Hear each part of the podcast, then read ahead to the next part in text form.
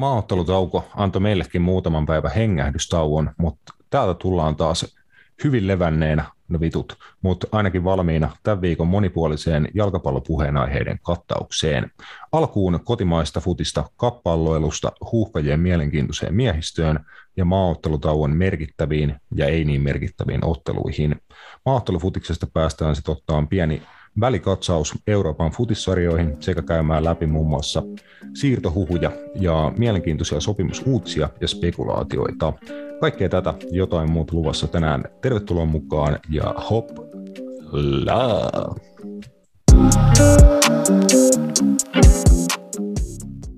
Napitelellä on itsenäinen ja sensuroimaton jalkapallomedia. Asiantunteva, asiaton ja ajankohtainen. Viikoittainen jalkapallopodcast.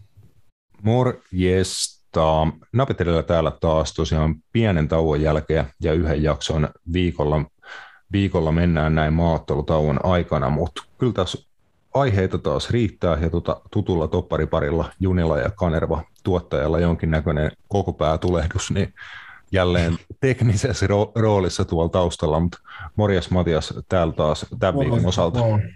Jees, moi lähdetään su- suoraan ajamaan tota, kotimaisen futiksen parista. Tota, Liikacup-finaalissa, mitä viime jaksossa puhuttiin, että kummallinen alkamisaika kello 14, ja tota, se paikkakin oli niin kuin eri, että se ei edes ollut siellä niin kuin Hongan perus kotistadionilta Tapiola urheilupuistossa, vaan se oli jossain, olisiko se ollut joku Espoonlahde, joku kenttä, mutta kuitenkin tämmöinen niin kuin aika junnukentän näköinen niin kuin olosuhteet, ja muun muassa ruudun lähetyksessä niin kuin siinä kameran niin kuin, äh, kuvauslinjalla oli niin kuin klassinen tolppa. Et tota, tolpat ei ole enää esteitä vaan katsojille, vaan nyt se oli niin kuin kameramiehellekin haaste, että piti kuvata tolpan takaa. Joo, no sehän meni sitten oikein, oikein mallikkaasti, mallikkaasti mutta tosissaan niin, um, Hyvä peli joo. nähtiin siitä huolimatta, että tuota olosuhteet ei ollut ehkä ihan niin kuin finaalin, eikä varsinkaan niin kuin hyvän finaaliottelun arvoset, mutta siitä huolimatta niin kuin joukkueet kentällä tarjosi kyllä hyvää futista. Jep, todellakin, ja, ja sitten, että, että, tota, että kuitenkin niin Suomen olosuhteet valitettavasti tähän jalkapalloon on ehkä ke- kesää lukuun ottamatta niin aika, aika vaatimattomat siis sillä tavallakin, että mihin täällä niin kuin pystytään noita pelejä viemään ja, ja tosissaan näin edespäin. Että, että mielenkiintoista nähdä esimerkiksi Hongan kohdalla, kun heillähän tämä, eikö se pelaa Nurtsilla? Onko se Nurtsi vielä? Siinä on jo, siinä niin. Tapiolassa. Kyllä, niin mielenkiintoista nähdä esimerkiksi, kun pitäisi varo, onko se kuukauden päästä, alle kuukauden päästä, kolme viikon päästä ja pelata niin kuin veikkausliigaa sitten, että missä kunnossa esimerkiksi Nurtsi siellä on ja näin edespäin, niin valitettavasti Suomessa se on vaan näin, että olosuhteet ei ole, ei ole ihan maailman huipputasoa niin kuin, muuten kuin kesällä tuohon jalkapalloon sitten. Niin, ja vähän vuodesta kiinni, että joku vuosi tuossahan me haippailtiin, että siellä niin pelattiin jo tammikuussa, pelattiin luonnon nurmella futista nimenomaan Espoossa, että nyt oli vaan vähän niin kuin kylmempi ja runsas lumisempi talvi, niin paljon enemmän sit haasteita noiden luonnon nurtsien kanssa, mutta on, on niitä niin kuin joskus jo natsannut paremminkin, vähän aikaisemminkin jopa kuin nyt. Kyllä, kyllä, mutta täytyy sanoa, että siinä on kyllä ollut sit poikkeuksellinen talvi Etelä-Suomessa, jos jos tosissaan on Espoossa päässyt tammikuussa pelaa luonnonnortsilla. Joo, se oli tuossa pari vuotta sitten. Me ihan varmasti ollaan podcastissakin siitä puhuttu. Me Roopen kanssa silloin käytiin tekemään haastatteluita Hongan tuota pre-seasonilla haastateltiin muun muassa meidän podcastissakin aikana meidän ensimmäistä vierasta, tota Henri Aalto, silloin haastateltiin Roopen kanssa ja tämmöistä ja Vesa Vasaran kanssa juteltiin siinä kauden alla. Niin Joo. Kyllä, mutta tuota, tosissaan niin yleensä ne olosuhteet nyt ei ole sit niin mm. ehkä sellaisella tasolla, millä, millä tietenkin niin toivoisit. Jep, Jep. mutta tosiaan tuosta finaaliottelusta, että uh, Inter meni siinä johto uh, aika pian yhdeksän minuutin kohdalla Benjamin Chelmanin maalilla ja tosiaan äsken mainittu Henri Aalto, Hongan kapteeni, tasotti sitten pelin yhteen yhteen 34 minuutin kohdalla ja uh, hienolla maalilla.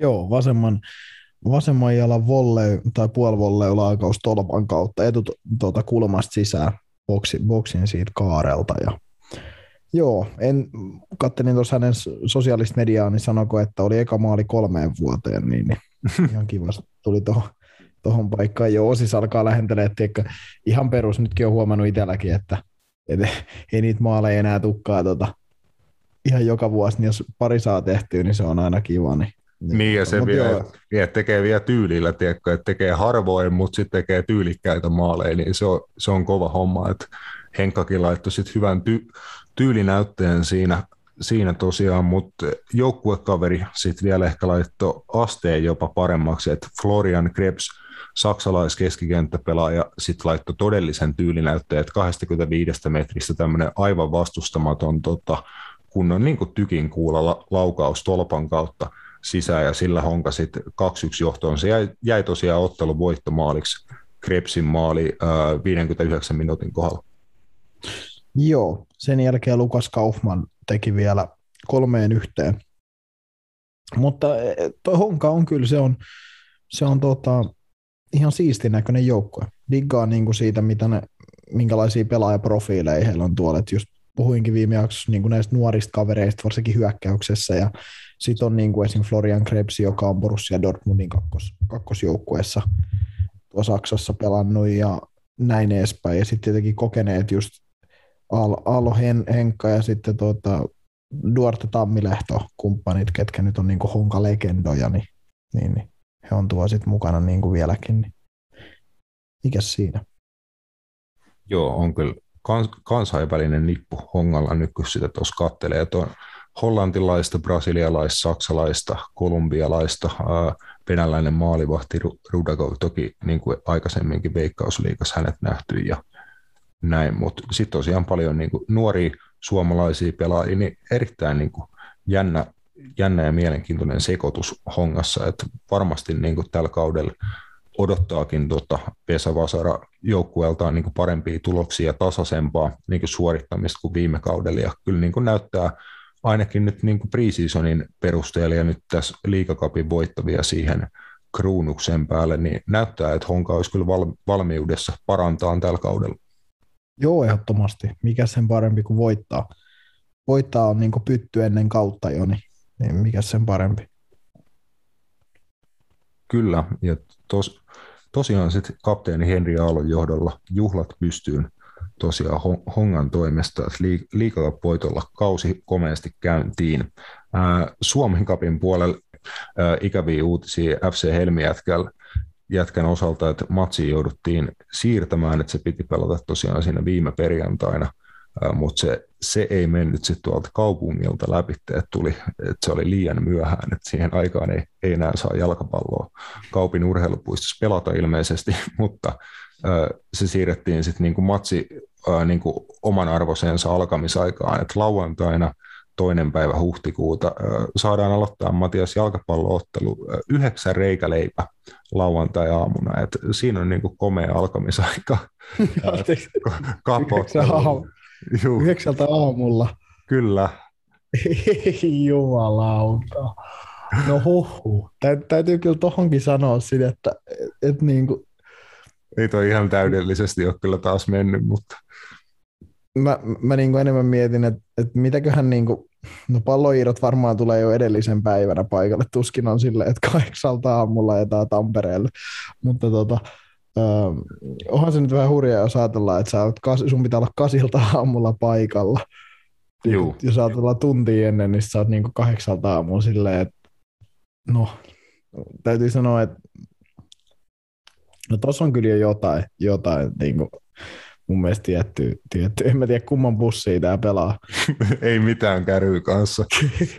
siis mä, lu- kohta. mä, luulen, että palloiroilla on tyyliin samana päivänä toinenkin matsi tuota Tampereella, että heillä on varmaan harjoitusottelu. Mä niin luulisin ainakin, että homma oli näin, että tämä oli heidän toive, että matsi saadaan niin aamupäivän aikana pelattua, mutta tämä oli niin ainoa vaihtoehto, että jos niillä kriteereillä halusi tota, niin kuin ajankohdan matsille löytää, niin se oli tämä yhdeksältä, yhdeksältä aamulla lauantaina. Ihan fantastista. Siis, siis, ei, en, mä, mä en oikein, ei löydy sanoja, tai mun mielestä niin kuin jotenkin erittäin hienoa, että yhdeksältä aamulla, voi helvetti. Ei ole itsellä kyllä ihan, jos sanottaisiin, että lähdet, lähdetkö pelaa yhdeksältä aamulla, tiedätkö, mm. matsi, voisin silleen, että en lähde. Joo, siis, te, niin siis sitä mä just ehkä mietin, että tässä tulee semmoiset realiteetit vastaan, että joo, vaikka niin kuin pallo irtoajaisi Raumalta Tampereelle tota, ja silleen, että ne joutuu lähteä joskus kukon laulun aikaa, niin silti ne on tiedätkö, niin kuin urheilijoita ja niin kuin ne on mennyt aikaisin nukkuu edellisenä aamuna ja syönyt hyvän aamupala ja tiedätkö, kaiken, kaiken näköistä, niin mulla on semmoinen riski, että mun äijät tulee niin kuin yhdeksältä aamulla, kun on matsi ja kahdeksalta kokoontuminen, niin ne tulee vittu samoilla silmillä tiedätkö, suoraan, suoraan tuota kuppilasta. No, mutta sehän on sitten ihan hyvä, hyvä siitä lähteä vielä vetää tuota kevyellä jalalla. Niin. Joo, toi on, kyllä, toi on kyllä erikoinen. Täytyy sanoa, että 9.00 on semmoinen aika, missä en kohta, että en tiedä sitten mikä on valtavan lipumyynti menekin, menekin kohtalo, mikä teillä on ollut, niin kuin, että liput myy tosi tiuhaan, niin onko siellä sitten täystupa 9 aamulla, niin en tiedä, voi olla senkin suhteen pieniä haasteita. Pitää ehkä järjestää sinne joku niin kova ohjelmanumero, että sinne kannattaa tulla, tulla vaikka aikaisin aamulla matsi alkaakin. Jep. Kaljaa, niin saa ennen, tota, ennen kuin pääsee kauppaan ostamaan, niin sillä varmaan saa. Niin, sitäkin saisi alkaa myymään vasta yhdeksältä. no niin, niin pitää tänne ostaa kaljaa. Jep, kyllä, mutta tota, joo. Ähm, sanotaan näin, että mielenkiintoista on kyllä. Kyllä Jep. Mennään, mennään sitten tota, myöskin niin kuin mie- mielenkiintoisiin suomalaisiin futisuutisiin. Eetu Vertainen, joka siirtyi tuossa kesällä Tampereen Ilveksestä Skotlantiin St. Johnstonein riveihin, että siinä oli vähän haasteita siinäkin siirrossa työlupa-asioiden kanssa ja muuta tämmöistä, mutta St. Johnstoneissa ei vertaiselle niin kuin kauheasti peliaikaa ja vastuuta – tullut, niin lainapesti tammikuussa sitten Pohjois-Irlantiin pitänee kaivaa tuossa vielä seuran, seuran nimi, vai olisiko se Matias mua nopeampi semmoisessa? Uh, Linfield. Linfieldis, joo. Niin Linfieldis nyt niin kuin sit vertaiselle aukes maalihanat kertarysäyksellä, että neljä maalia yhteen otteluun tota, iso Eetu iski. siellä oli sanottu, tiedätkö, nimetty, että Big Eetu,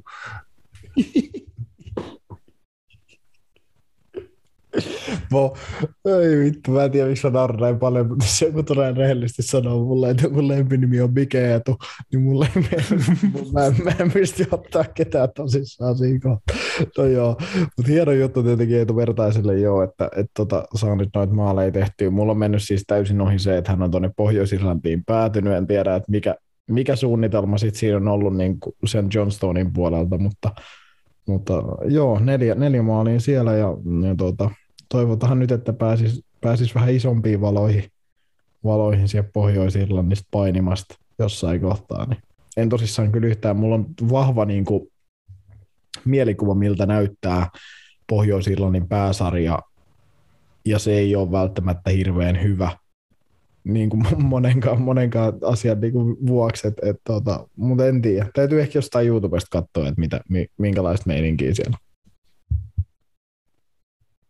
Joo, mulla tulee niin kuin vaan semmoinen mielikuva pohjois jalkapallosta, että siellä on tosi paljon semmoisia kaljuja toppareita ja semmoisia 195 senttisiä hyökkäjiä, jotka niin kuin, ne on, nekin on kaljuja ja sitten ne painii niiden kaljujen toppareiden kanssa. Joo, e, e, en todella tiedä ja, ja tota, näin, mutta, mutta hyvä, että Vertainen on siellä päässyt, päässyt vauhtiin.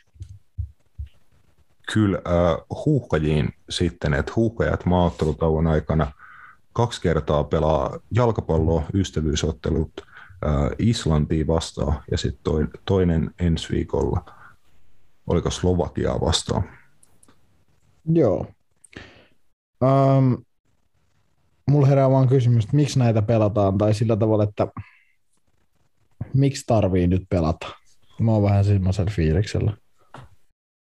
Että tota, että Jep, että tossa miksi, on, on niin kuin, vi- niin, että tässä tauon aikana niin kuin saadaan pelattua sit noi MM-kisojen jatkokarsinnat, niissä niin kuin vielä, vielä riittää sit kilpailullisia matseja, mutta käytännössä kaikki muut pelaa tota, pelaa sit niinku ystävyysotteluita ainakin Euroopassa, että sitten muissa maanosissa olikohan vielä kanssa noita MM-karsintojen niin kuin jatkopelejä ratkottavina, muun muassa Afrikassa ja Etelä-Amerikassa kenties? Mm, mä en tiedä tuosta, mutta voi olla, että, että siellä on myös joku samanlainen systeemi vielä.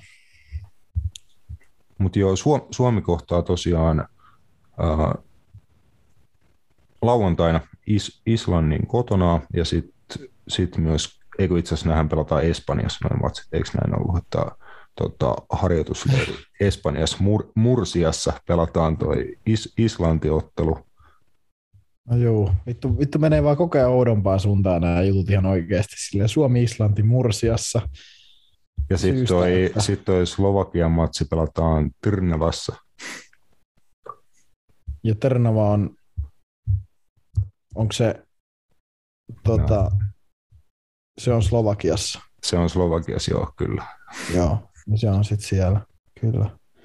Kyllä, no joo, ei siinä. Tietenkin jos pystyy katsostamaan uusia pelaajia, mutta en mä nyt oikeasti hirveästi näe mun mielestä. Että ne, ketkä noit pelaa, niin kun, ketkä pelaa panoksesta, joo, ymmärrän, että ne pelaa nyt niin maajoukkojen matseja, mutta mä en oikein ymmärrä, että miksi tarvii joukkueiden, kenelle ei ole tavallaan mitään panosta, niin tähän kohtaan ja tähän kauden vaiheeseen niin ottaa mitään, mitään niin kuin ylimääräisiä pelejä, tiedätkö, kaikki, mä näen, että tosiaan niin mitään hyvää, sellaista konkreettista hyvää, niin kuin, että mitä tuosta seuraa ja näin edespäin.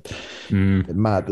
Tietenkin niin kuin tietynlainen mahdollisuus sit valmennukselle tota, tutustua niin kuin omaan pelaajistoonsa ja antaa sit mahdollisuuksia tota, uusille pelaajille ja näin, näin poispäin. Et kyllähän toi niin kuin näkyy, että kaksi ystävyysottelua niin näkyy myös Markku Kanervan niin kuin joukkueen nimeämisessä sekä sitten varmasti tulee näkyyn peluutuksessa. Et paljon uusia nimiä mukana, että tuosta alkuperäisestä ryhmästä, minkä Kanerva oli nimennyt, niin muutama pelaaja tippu pois sit loukkaantumisten ja muiden haasteiden takia, että Robbie Taylor, Lassi Lappalainen ja Onni Valakari joutui jäämään sivuun. Heidän tilalleen nostettiin sitten hoiko laitahyökkäjä Santeri Hostikka sekä Mikael Soisalo, joka Latviassa pelannut erittäin kovaa tota, kautta, tai viime kausi oli erittäin hyvä, nyt siellä uusi kausi alkamassa – sitten sit myöskin niin kuin ens, ensi kertaa maajoukkueessa mukana, ei ole vielä A-maajoukkueen debyyttiä tehnyt, tosiaan Soisalon lisäksi. Miro Tenho, 17-vuotias FC Santa Claus kasvatti ja viime kaudella Ropsissa tota, hyviä otteita näyttänyt Miska Ylitolva. Richard Jensen oli myös mukana, tota, mutta hän loukkaantumisen takia joutui sitten myöskin jäämään sivuun, vaikka nostettiin mukaan joukkueeseen. Sekä sitten Helsingborista äh, Lukas Lingman myöskin tota, hakee maajoukkueen debyyttiään tässä parin ystävyysottelun aikana. Että paljon uusia tuttavuuksia rive-huuhkajissa ja haus, hauska nähdä. Toivottavasti nähdäänkin niin paljon uusia kavereita kentällä ja ehkä ihan ansaittuu niin huiliin muun muassa Teemu Pukille ja Glenn Kamaralle ja muille niin kuin kavereille, jotka iso iso vastuuta maajoukkueessa kantanut. Joo, ja siis mun mielestä tämä on, niin on se ainoa hyvä juttu näissä, näissä tota, mun mielestä näissä maajoukkuepeleissä, että että niin kuin tässä kohtaa, että oikeasti sit se näkyy siinä joukkueessa, että niillä ei ole merkitystä ja näillä matseilla niin kuin tuloksellisesti, että testataan uusia pelaajia ja, ja näin edespäin. Mun mielestä se on ihan fine. Mutta sitten esimerkiksi just kun mä kattelin, ketä vaikka Engl- Englannin maajoukkoa veti tähän tota, heidän, heidän tälle niin sanotusti, eikö sielläkin ole muutama harjoitusottelu vai mitä heillä on, niin käytännössä kaikki parhaat pelaajat mukana ja mä olin vaan silleen, että vittu ei tässä ole mitään muuta kuin hävittävää ei mitään muuta. Niin, tämä on ihan hyvä mun mielestä, että Suomen tota, rivekin sit vähän niin kuin otti uusia kasvoja sisään, koska se on, niin kuin sanoitkin, että se on niin kuin hyvä puoli, näistä pääsee vähän tutustumaan erilaisiin pelaajia. Joo, ja todella, todella mielenkiintoinen tosiaan toi nykyään HJK edustavan Miska Ylitolvan mukaan ottaminen, että 17-vuotias pelaaja viime kaudella tosiaan pelasi Ropsissa ja nyt, nyt sitten HJKssa tota, jopa tekemässä läpimurtoa Toni Koskela niin kuin ihan pelaavaan miehistöä HJKssa. Senkin nyt vielä tietenkin aika näyttää, mutta on pelannut tässä preseasonin aikana HJK-joukkueessa yllättävänkin paljon ja wingbackin tontilla oikean puolen wingback niin kuin erityisesti ylitolva on, ja sillä tontilla nyt kauhean paljon Suomella ei vaihtoehtoja muun muassa Nikolai Alhon lisäksi, niin niitä ei kauheasti ole, niin mielenkiintoinen lisä, lisäys ja olisi todella hauska nähdä niin 17-vuotiaan pelaajan ää, esiintyvä huuhkajapaidassa. Kyllä, ja mä veikkaan, että toisessa ottelussa ainakin nähdään, että, että näistä kahdesta, kahdesta ottelusta, mutta joo, ja täytyy hänen olla hyvä pelaaja, ihan nyt on ihan vaan niin kuin muuten, muuten olisi tullut, että täytyy olla kyllä lahjakas, lahjakas poika. Joo, ja viime aikoina monet suomalaiset esiintynyt seurajoukkueessaan oikeinkin edukkaasti. Muun muassa Joel Pohjanpalo onnistui Jaigur Riisesporissa lainalla tosiaan ollessaan niin iskeen kolme maalia kaikki rangaistuspotku pisteeltä sarjakärki, oliko Bursaspori vastaan, niin onnistui hattutempul tuota matsin kääntään joukkueellensa. Joo, no eipä tuossa mitään sen ihme, ihmeellisempää kaikki pisteeltä, niin, niin en mä tiedä tarviiko sitä sen enempää rupea. Mm, vaihdosta, vaihdosta peliin mukaan ja kolme rankkaria. Et oli ainakin niinku kentän viilein mies, että teki mitä Joo. piti. Taisi laittaa about samaan mestaan vielä kaikki kolme. Joo, ja, ja siitä täytyy antaa niinku kreditit, mutta eipä tuossa nyt jo muuta, muuta ihmeellistä sitoa, että, että tota, mm, sit, hyvä äh, juttu, että se maaneen. Mm, Urho Nissilä sitten Etelä-Koreassa Suvon FCissä äh, onnistui myöskin tehoilemaan, että maali ja maalisyöttö Kore, Korean liigassa ja hyvä nähdä, että siellä tuota, upilla homma lähtee lentoon, että varmasti pääsee siellä niin kuin korealaiskannattajien suosioon niin kuin pian, jos on, tekee niin kuin hyvin tehoja. Toivotaan, to, toivotaan. En ole hänen, hänen otteitaan siellä kyllä hirveämmin seurannut, niin en osaa sanoa, mutta hyvä, jos on, on mennyt hyvin nyt. Jep, katsotaan. Huuhkajien harkkamatseissa nähdään nimenomaan näitä uusia tuttavuuksia sitten Suomen maajoukkue paidassa. Vähän vielä noista muista maaotteluhommista, että tosiaan Euroopassa pelataan nämä MM-karsintojen jatkokarsinnat, siinä on niin kuin välierävaihe ja sitten oliko, että kolme joukkuetta vielä menee tästä vaiheesta sitten tota, MM-kisoihin. Joo, taisi näin olla. Taisi näin olla, eli kaksi ottelua kun voitat, niin oot, oot sit niin sanotusti Gatarissa. Kyllä vaan.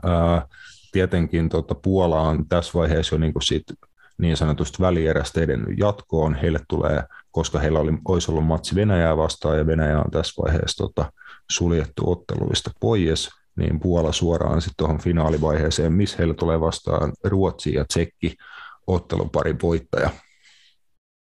Joo, kyllä vain. Ja se on ihan tasainen matsi, että, että tota, ootan kyllä siitä, siitä ihan hyvää peli sille kokonaisuudessa. Tasainen, tasainen matsi kyllä.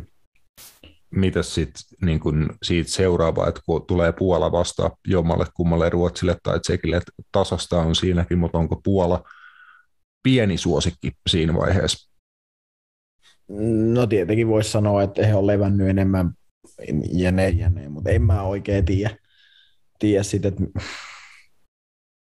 ei Puolakaan niin hyvä ole, että, että he oikeastaan voisi sanoa, että he on suosikki välttämättä just Tsekkiä tai Ruotsia vastaan, mutta sanotaan näin, että siitä voi mennä, Puola voi mennä jatkoon toki.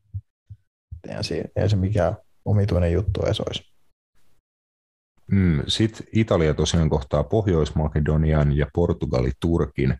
Näiden, näiden par, kahden parin voittajat tosiaan sitten kohtaa keskenään finaalissa ja siinä tosiaan toinen jää ulos, ulos sitten Katarin MM-kisoista, eli hallitseva ää, Euroopan mestari Italia tai sitten niin sitä edellisen EM-turnauksen voittanut Portugali, jompikumpi jää jää, jää Katarin kisoista ulos. Siinä on kyllä niin kuin aika paljon panosta ja kysymysmerkkejä ilmassa. Siinä on joo, ja siinä on varmasti monen, monen pelaajankin niin kuin mahikset pelata MM-kisoissa niin katkolla. Jep. Että, että löytyy niin niekästä ryhmää, että, että kummaltakin joukkueelta, että tota, viimeinen mahdollisuus varmasti. Ja siis mielenkiintoista, mitä tapahtuu sekin vaan yleisesti, jos, jos Italia esimerkiksi lähtee, lähtisi nyt niin kuin ulos, niin jatkaako esimerkiksi Roberto Mancini, uh, siellä on Lorenzo Insigne, että kumppanit lähes MLS pelaamaan, äh, Chiellinit, Bonucci, EM-kisojen niin kuin tähtitopparipari ja monivuotinen Juventuksen niin kuin selkäranka ei todennäköisesti MM-kisoissa enää pelaa, voi olla, että ei pelaa maajoukkueessa enää ollenkaan. Portugalilla sitten just Pepet, Josef Fonte, Rui Patriciot, Cristiano Ronaldot, äh, kumppanit, niin, niin onhan se vähän niin kuin tässä niin kuin on isot panokset aika monella pelaajalla, että, että tota, jos Portugali ei pääse kisoihin, niin se olisi Katarille imagollisesti hirveä tappio, koska, koska tota, heidän Portugalin muun seiskapaita just niin, niin on, on kyllä tosi iso vetonaula siellä ja tuo arabi, arabimaissa niin kuin kyllä, että se olisi iso rahallinen tappio, jos Portugali ei kisoihin pääsisi. Ehdottomasti joo. Uh, Sitten Wales ja Itävalta tosiaan kohtaa keskenään. Sitten vielä siitä parista tuota voittaja kohtaa Skotlannin tai Ukraina, mutta sekin ottelu on nyt niin kuin siirretty. Vielä ei ole se Venäjä-ottelun tavoin niin kuin ei ole ilmoitettu, että kuka siitä menee jatkoon vai että perutaanko se niin kuin kokonaisuudessaan toi Skotlanti-Ukraina ottelupari vai mikä sen, sen suhteen tilanne on, on mutta se, se selvinnee tässä tosiaan maattelutauon aikana, eli niin kuin nyt vi, huomisesta alkaen pelataan noita välieriä ja sitten viikonloppuna tota jatkuu, jatkuu ottelut sekä vielä ensi viikon puolelle. Jatkuu tämä maaottelutauko ja siellä, siellä matsit, mutta sitten on tosiaan selvillä jo, joukkueet Gatari MM-kisoihin, jotka nyt muutenkin äärimmäisen kyseenalaiset kisat, mitkä sulla niinku, niiden kisojen ja näiden karsintamatsien alla muuten niinku fiilikset, kiinnostaako vai onko tämä niinku jotenkin kaikin puolin häm, hämmentävät olosuhteet koko kisoihin. Kyllä MM-kisot aina kiinnostaa, ei se sitä mun mielestä siitä sitä hohdokkuut vie pois, mutta tietenkin yleisesti vaan se, että miksi ne on sinne Qatariin annettu, niin, niin mun mielestä se on jo semmoinen kysymys, mikä, mikä oikeastaan kertoo kaiken oleellisen niin kuin FIFAn ja UEFan sun muiden toiminnasta. Että jos sä Qatariin annat jalkapallon MM-kisat, niin siinä puhuu kyllä ihan jotkut muut kuin urheilulliset perusteet.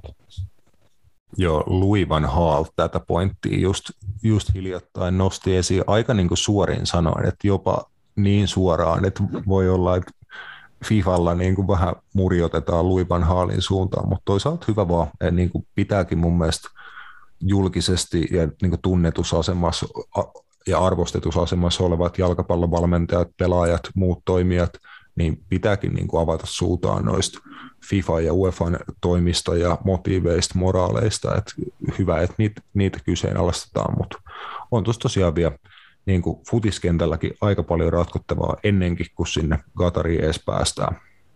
Ehdottomasti. Joo.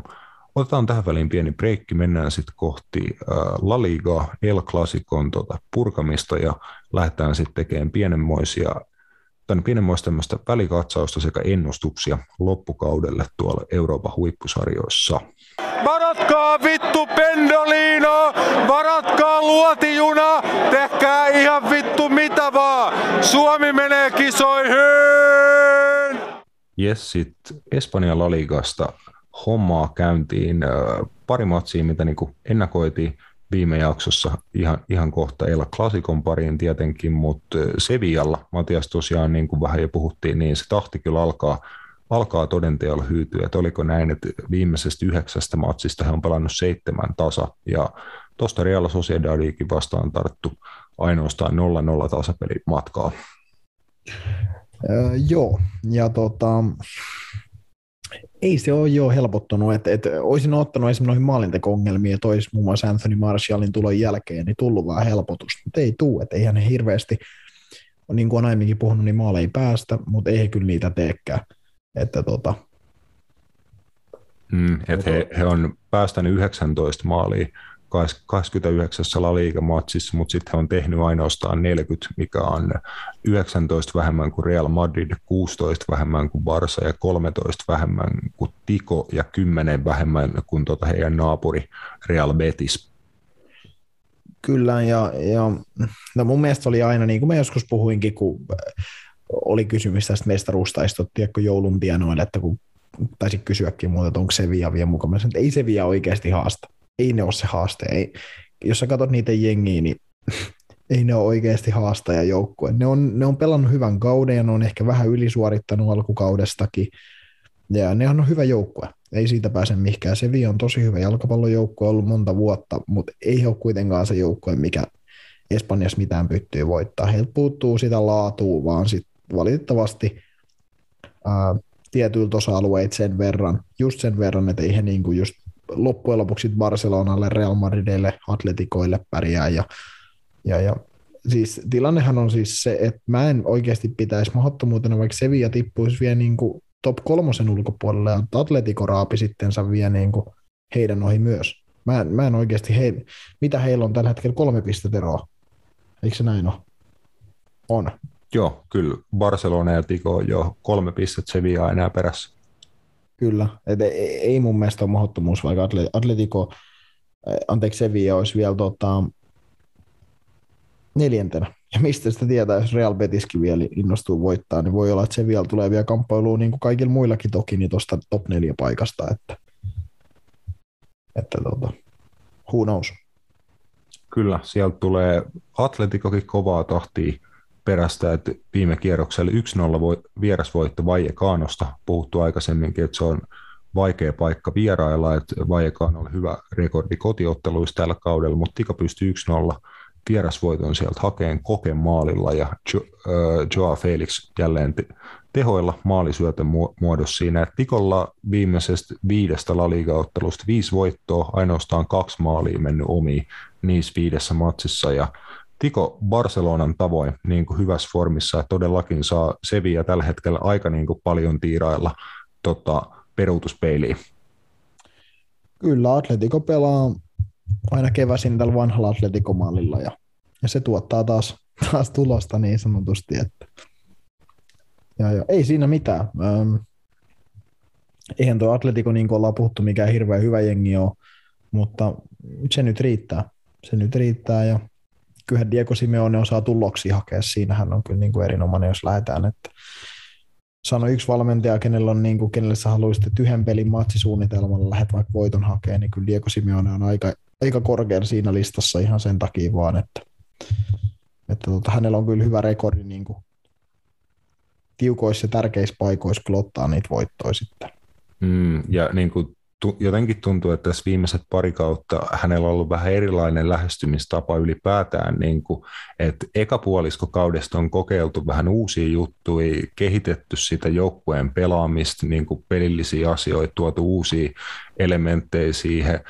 Maalin teossa on onnistuttu aika hyvin niin kuin kauden ensimmäisten puoliskojen aikana, että nytkin Tikolla on kuitenkin aika kunnioitettava tuota 53 maalia jo kasassa La Ligassa, ja näin viime kaudella kanssa he paukutteli yllättävän paljon maaleisiin kauden ekan puoliskon aikana, kun hän lähestulkoon tappiotta paineli niin kuin aika pitkälle viime kauden puolella, mutta sitten tosiaan niin kuin tulee tiettyjä vaikeuksia, se peli alkaa sakkaa ja kevään tulle jo Simeone menee takaisin niihin vanhoihin temppuihin ja sitten haetaan tosiaan vähän maalisia voittoja, nolla pelejä ja tota, sitä kautta tuloksia.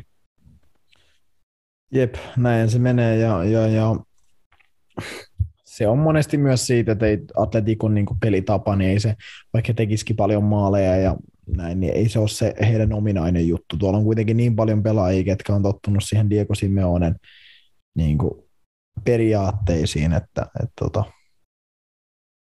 että mun mielestä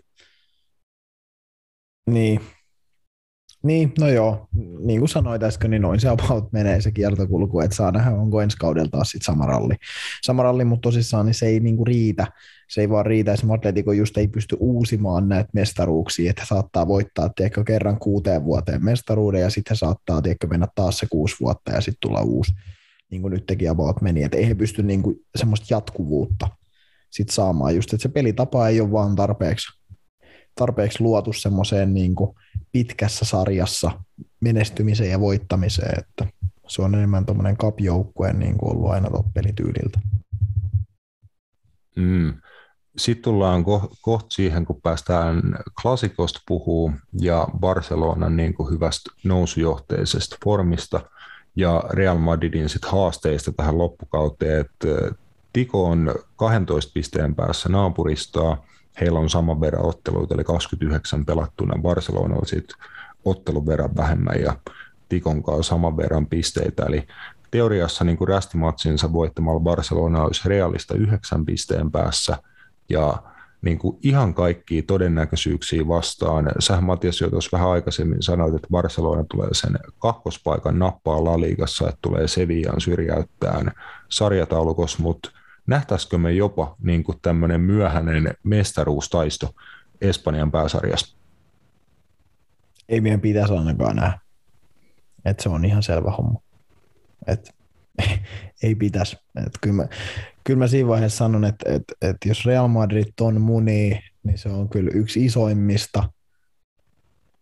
No, sä et tykkännyt tästä sulamissanasta, mutta mä käytän sitä silti sulamisista, mitä on niin kuin nähty kyllä jalkapallohistoriassa vähän aikaa niin kuin liiga, liigassa. Et mitä Barcelona oli seitsemäs vai yhdeksäs jossain tammi-joulukuussa, niin, niin joku 20 pistettä realisti, niin jos sä sieltä nouset puolessa kaudessa ää, noin kokenutta ryhmää kuin Real Madrid on, niin, niin se on kyllä, se olisi paha, paha niin kuin kyllä, kyllä isku niin kuin Real Madridille imagollisesti sun muuta, ja sitten tietenkin, tietenkin se olisi kyllä Xaville niin kuin semmoinen sulka hattuun, että, että tota, oksat pois, mutta en mä usko. Kyllä mä nyt niin kuin, sen verran, mitä mä tuota Laliikaa ja noita joukkueita, mitä tuolla pelaa, niin tunnen, niin kyllä Real Madrid pystyy sillä yksilötaidolla niin niitä voittoja ottaa just se riittävän määrä, että ne kyllä sitten kannuu sit keväällä myös nostaa tai myöhemmin keväällä. Joo, siis kyllä kaikki todennäköisyydet näin sanoo, mutta tota voi kyllä niin kuin sulamiseksi sanoa, jos se tapahtuu, koska tilanne niin kuin oli se, että kymmenen matsia jäljellä La Liga kautta, El Clasico Realin kotiottelu ja he kärsii 4-0 tappion kotona Barcelonalle, sitten yhdeksän matsia jäljellä ja heillä on silti vielä 12 pisteen johto. Toki se voi siihen yhdeksään niin kuin kaventua vielä, mutta kyllä niin kuin Real on niin vahvasti kuitenkin tuon niin kuin sarjataulukon puolesta kuskin paikalla, että kyllä se on ihan, ihan heidän niin kuin omia tekosia, että jos toi johto tuosta heiltä hupenee. Joo, ehdottomasti. Ehdottomasti, että ei se kyllä. Siinä on enemmän niin kuin jonkun huo, reaalihuonoutta kuin esimerkiksi vaikka Barcelona hyvyyttä sitten, jos näin pääsisi jotenkin ihmeellisesti tapahtumaan. Mm, mennään ihan kohta purkaan tota El Clasicoa niin kuin pallopelinä, mutta nopeasti vielä tota Realin niin kevättä, että kova ohjelma he, heilläkin on, että Chelsea tulee vastaan mestarien liigan puolivälierissä siinä niin sit, sitä ennen he kohtaa vierais Celta Vigo, maaottelutauolta palatessaan tota, lauantaina toinen neljättä samana, sama päivä, joka käynnistyy yhdeksältä aamulla FC Helmi jatkaa palloirujen Suomen Cup niin siitä voi sitten päivän, futispäivän käynnistää ja illalla sitten Celta Vigo Reali. Sitten tosiaan Chelsean, Chelsean kotimatsi, sen jälkeen Reali isännöi Hetafe, sitten he isännöi Chelsea siinä kakkososassa – sitten he kohtaa vielä Laligan puolelle Sevillan, Osasuunan, Espanjolin, Atleticon, Levanten, Kadisin ja päätöskierrokselle Real Betisi. Et noista, jos Real häviää tai tiputtaa pisteet kolmes neljässä matsissa La Ligan puolella, niin on tuossa nyt niin kuin, tiedätkö, semmoisia matseja, missä, missä voi, voi nähdä, että niin off-päivänä Real voi, voi pisteet pudottaa.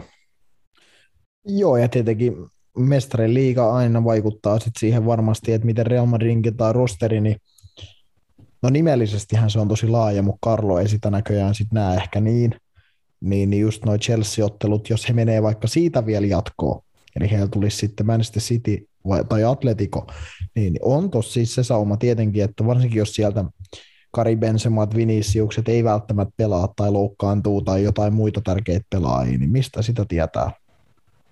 Että, että, toki sitten just, just onhan Barcelonallakin Eurooppa-liigat sun muut, mutta lähtökohtaisesti niin, niin, niin he ehkä sitten kuitenkin vähän helpommalla pääsee niissä vielä kuin Real Madrid sitten on liigassa. Jep, Mit, mitä sitten El Clasicosta, että äh, lähestulkoon historiallinen äh, 4-0 vierasvoitto, ainakin ne on pitkän aikaa niin kuin edellisestä vastaavasta, että sähän povailit niin kuin mielenkiintoisinta El Clasicoa vuosiin, ja kyllä niin kuin Barcelona aikamoista shokkihoitoa Realille antoi, että mitä sun mielestä tota, tapahtui, että noin hulvattomiin loppulukemiin päädyttiin? No siis joku voisi pitää mua idiootti, jos mä sanon sen, mutta ei se tavallaan mua yllättänyt. En mä nyt ehkä ihan oottanut tällaisia lukemia, mutta pelillisesti mun mielestä tuo ottelu meni niin kuin mä ootinkin. Barcelona on ollut niin paljon parempi jalkapallojoukkue viime aikoina, että oikeastaan tämän vuoden puolella. Se nähtiin jo siinä, muistako kun puhuttiin niistä Saudi-Arabian, kun pelattiin Supercupia, minkä Barcelona hävisi 3-2. Ja, ja silloin jo puhuin, että Barcelona on niin paljon parempi pelillisesti. He nousi kaksi kertaa tappiosta tasoihin ja sitten jatkoajalla Real Madrid voitti. Ja Barcelona olisi voinut voittaa sen matsia. Mä näen, että siinä näkyy jo se, että niinku, tuolla Barcelonassa alkaa olla nyt sit voittamisen kulttuuria taas. taas ja, ja no, ehkä, ehkä, ehkä niinku se tietynlainen haippi, minkä Real Madrid ja se usko, mikä ihmisiin tuli Real Madridista on PSG, PSG-ottelun ottelun jälkeen, missä he oli, niin kuin puhuttiin, niin aivan jaloissa. Käytännössä kaksi ottelua lukuun ottamat vikaa, vikaa puolta tuntia Bernabeulla. Niin, niin ehkä jotkut luuli, että, että se niin kuin Real Madrid jotenkin nyt on sit parempi, mutta toi, tässä nähtiin niin kuin oikeastaan se ero, että, että kun mä muistan, kun Barcelonasta on kritisoitu, mäkin on kritisoinut paljon sitä, että se, että se intensiteetti puuttuu Barcelonasta. Nyt sitä löytyy. Mun mielestä tuolla on paljon sellaisia jätkiä, ketkä on juoksuvoimaisia, dynaamisia pelaajia. Voisi olla vielä enemmänkin, mutta nyt niitä alkaa olla oikeasti niin tuossa hyökkäyksessä keskikentällä niin sen verran, että Barcelona pystyy niin kuin oikeasti domino- pärjäämään niin kuin oikeasti huippujoukkueiden vauhdissa. Ja, ja siinä he murhasta Real Madridin, minkä mä vähän niin kuin ootinkin, että tuo keskikenttä oli niin kuin aivan eri luokassa mun mielestä niin kuin Joo, ja kahden to. Mm, ja niin kuin kokeneelta ketulta ja niin kuin todistetulta mestarivalmentajalta Carlo Ancelotilta niin kuin todella paljon erikoisia taktisia valintoja. Et selvästi hän niin kuin oli jotain, jotain siihen hakenut, että Real ei puolustanut niin kuin ihan matalassa blokissa. Ehkä siinä oli vähän tämmöinen tilanne, että heillä on iso johto sarjataulukossa, kotiottelu, kotiyleisö edessä, niin se ei oikein natsaa, että sä käytännössä niin kuin annat pallon Barcelonalle ja vedät linjat alas ja puolustat niin kuin tiiviisti alusta asti, vaan heidän piti jotain niin kuin yrittää. Ja se ei nyt oikeasti käynyt ihan selville, että mitä siinä sitten yritettiin. että jos Real yritti jonkinnäköistä prässää, mistä vähän he nosti puolustuslinjaa korkeammalle, David Alaba seikkaili jossain aivan uskomattomissa paikoissa sen ottelun aikana niin kuin nimenomaan pallottomassa vaiheessa.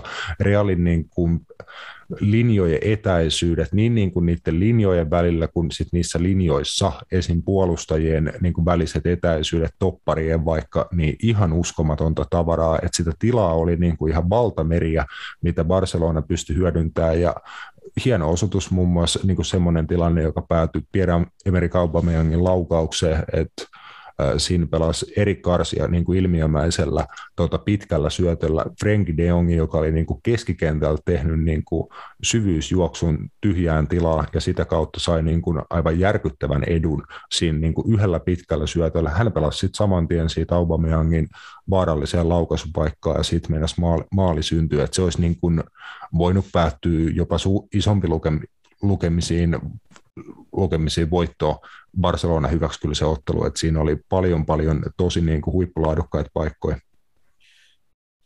Joo, ehdottomasti. Ja kyllä niin kuin, mä näen niin kuin paljon bar, tämän, tässä Samin Barcelonassa samaa niin kuin lyhyenä sisällä, mitä Pep Guardiolan Manchester Cityssä tällä hetkellä. Mun mielestä paljon samoja profiileja haetaan, samoja niin kuin, asioita, just se, että esimerkiksi Ronaldo Rauho pelasi, joka on toppari myös, niin pystyy pelaamaan oikein pakkiin, koska on fyysisesti ja niin kuin nopeudeltaan niin vahva, niin, niin pelasi vähän sellaista niin kuin Kyle Walker-tyylin roolia, eli periaatteessa pysyy niin kuin kolmantena tuolla alakerrassa just ö, ottaen niitä tota, vastahyökkäyksiä vastaan, ja Jordi Alba sitten nostaa niin kuin käytännössä vasemmaksi laitahyökkääjäksi, joka avaa sen, että Ferran Torres tekee niitä juoksuja niin kuin tavallaan tupla hyökkäjänä Aubameyangin kanssa sit siinä keskellä ja Usman Dembele sit siellä oikealla pitää, pitää leveyttä ja sitten toi keskikentän kolmikko, kolmikko tekee myös niitä juoksuja sinne niin kuin half spaces, mistä, tai miten se nyt kutsutaan tämä,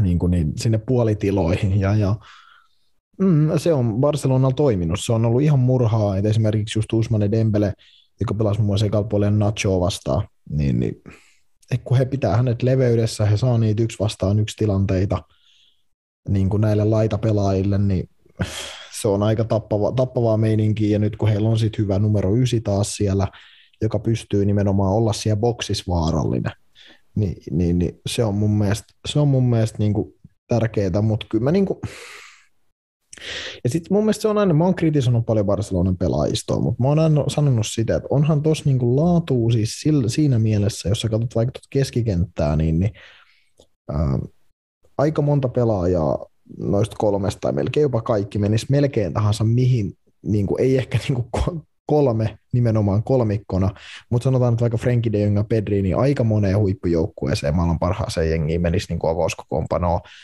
ellei melkein kaikki. Niin, niin se just varsinkin Pedri ehkä tällä hetkellä, koska hän, hän alkaa olla kyllä niin kuin sen tason pelimies, että mun mielestä sellaiset niin kuin tatsit, mitä hänkin tasottelus otti, Joo. niin jotenkin se, se näyttää niin helpolta, niin helpolta ja semmoiselta, niin kuin, että jotenkin, että hän näyttää tietenkin yhtä kokeneelta pelimieheltä kuin Luka Modricit ja Toni Kroosit ja välillä jopa vähän kokeneemmaltakin, että hän pystyy heitäkin niin kuin viemään välillä aika helposti. Niin Joo, on... siis sitäpä se niin kuin kypsyys niissä otteissa ja valinnoissa, että niin kuin en muista ihan, että mikä, mikä tilanne missä vaiheessa, mutta vasemmalta laidalta niin kuin pallohallintatilanne, missä hän kävi ottaa pari käyttösyöttöä ja käytännössä niin kuin sit, sit hän niin kuin nopeutti peliä yhdellä seinällä ja semmoisella neljällä viiva viidellä kosketuksella hän oli yhtäkkiä luonut niin kuin tota maali eteen niin kuin korkean maali odottaman paikan. Siis ihan niin kuin muutama tatsipallo, että aina täydellinen peliasento, kaikki ratkaisut vie peli eteenpäin ja nimenomaan, että hän niin kuin itse näkee sen pelitilanteen niin kuin kolme neljä muuvia jo eteenpäin, että mitä hänen pitää tehdä, jotta hän niin kuin saa vietyä pallon sit hyvään tilanteeseen ja näin niin kuin ihan käsittämätön niin kuin älykkyys siinä pelaamisessa ton ikäiseksi pelaajaksi, että voisi ihan helposti sanoa, että hän on 28 tai vaikka 38, ehkä sekin menisi niin kuin läpi, että on niin kuin superkonkari tota, huikealla niin kuin pelikäsityksellä ja pallotaidolla, mutta upea pelaaja mm. kyllä, ja näytti sen tuossa El Clasicossa niin kuin taas. On joo, ja, ja, ja No mä en hirveän montaa pelaajaa tällä hetkellä, kuka niin tuossa roolissa, mitä Pedri pelaa, niin, niin kuin, että olisi parempi. Se on tietenkin aina makuasioita ja näin edespäin, ja se ei ole ehkä edes niin kuin tarpeellista lähteä ajattelemaan, mutta se kertoo, kuin pitkälle hän on noin nuoreen ikään tullut. Et, et, ei hirveän moni pelaaja pysty oikeasti tekemään niitä asioita, mitä hän pystyy. Ja, ja. Mutta tämä ottelu mun mielestä niin Real Madridin kohdalla taas näytti sen, mitä mä oon aina sanonut. Jos sä liikutat palloa nopeasti ja sulla on dynaamisia, nopeita jätkiä, niin toi Real Madrid ne on ihan reikäjuustoa. Ihan täysin mun mielestä. Että se on sitten eri juttu, että teet sä kaikista paikoista maalit, PSG me ei tehnyt, niin sitten se saattaa just gosahtaa reisille, jos annat Real Madridille sitä siimaa. Mutta Barcelona aika lailla joka paikasta naulas niin kuin erinomaisesta maalipaikasta, mitä ne sai. Ja, ja. Mut, näin se vaan menee. Ei, se, ei tuo Real Madrid ole hirveän hyvä jalkapallojoukkue. Ei se, se on mun mielestä jotenkin, jos jollain on semmoinen käsitys, niin se on vähän omituista. Tai siis mua, mua kiinnostaisi niin kuulla, että mitkä ne on ne, niin kuin mikä tuossa pelissä näyttää siltä, että se on jotenkin tosi hyvän näköistä.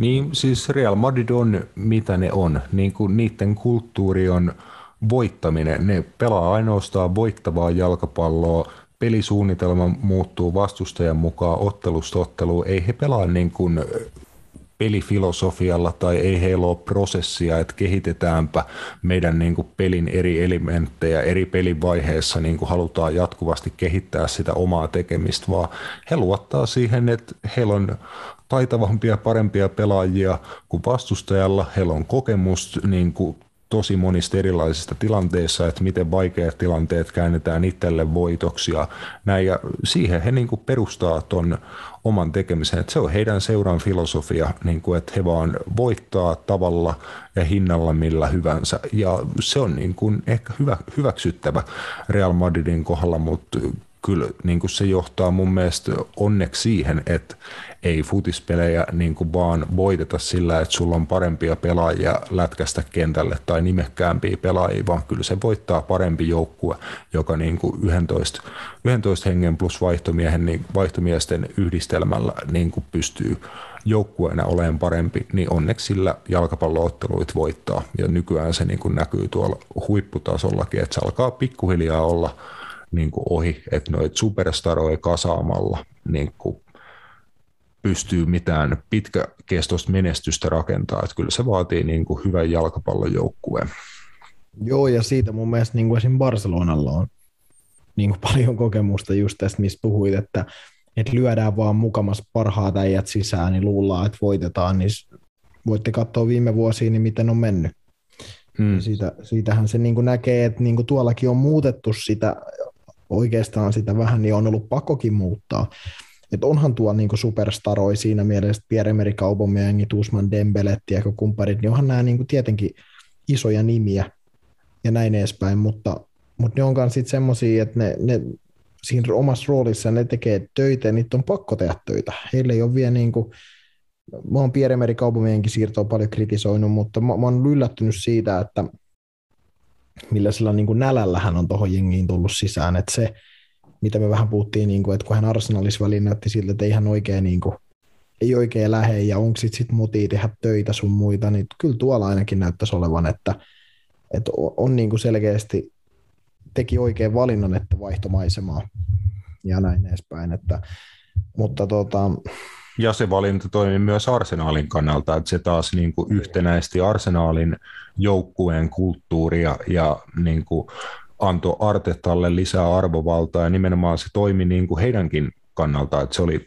hyvä päätös kaikille ja en usko, että kauheita niin kuin kaunoja kantaa Arsenal tai Aubameyang oikeastaan kumpaankaan suuntaan. Et en tiedä, miten ratkee kesällä sit toi, toi tilanne ja tuleeko niin kuin Aubameyangista pitkällä tähtäimellä myöskin Barcelonan mies. No kyllä mä nyt luulisin, että ne näytöt, mitä hän on tähän mennessä antanut, niin en mä oikein näe, että miksi hän ei olisi Barcelona hyökkäjä ensi kaudellakin.